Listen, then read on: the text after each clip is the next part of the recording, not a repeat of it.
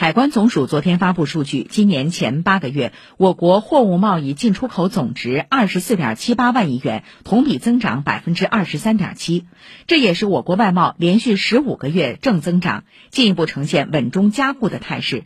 据路透社报道全球主权财富基金继续看好中国市场不断将资金投入中国风险投资等领域。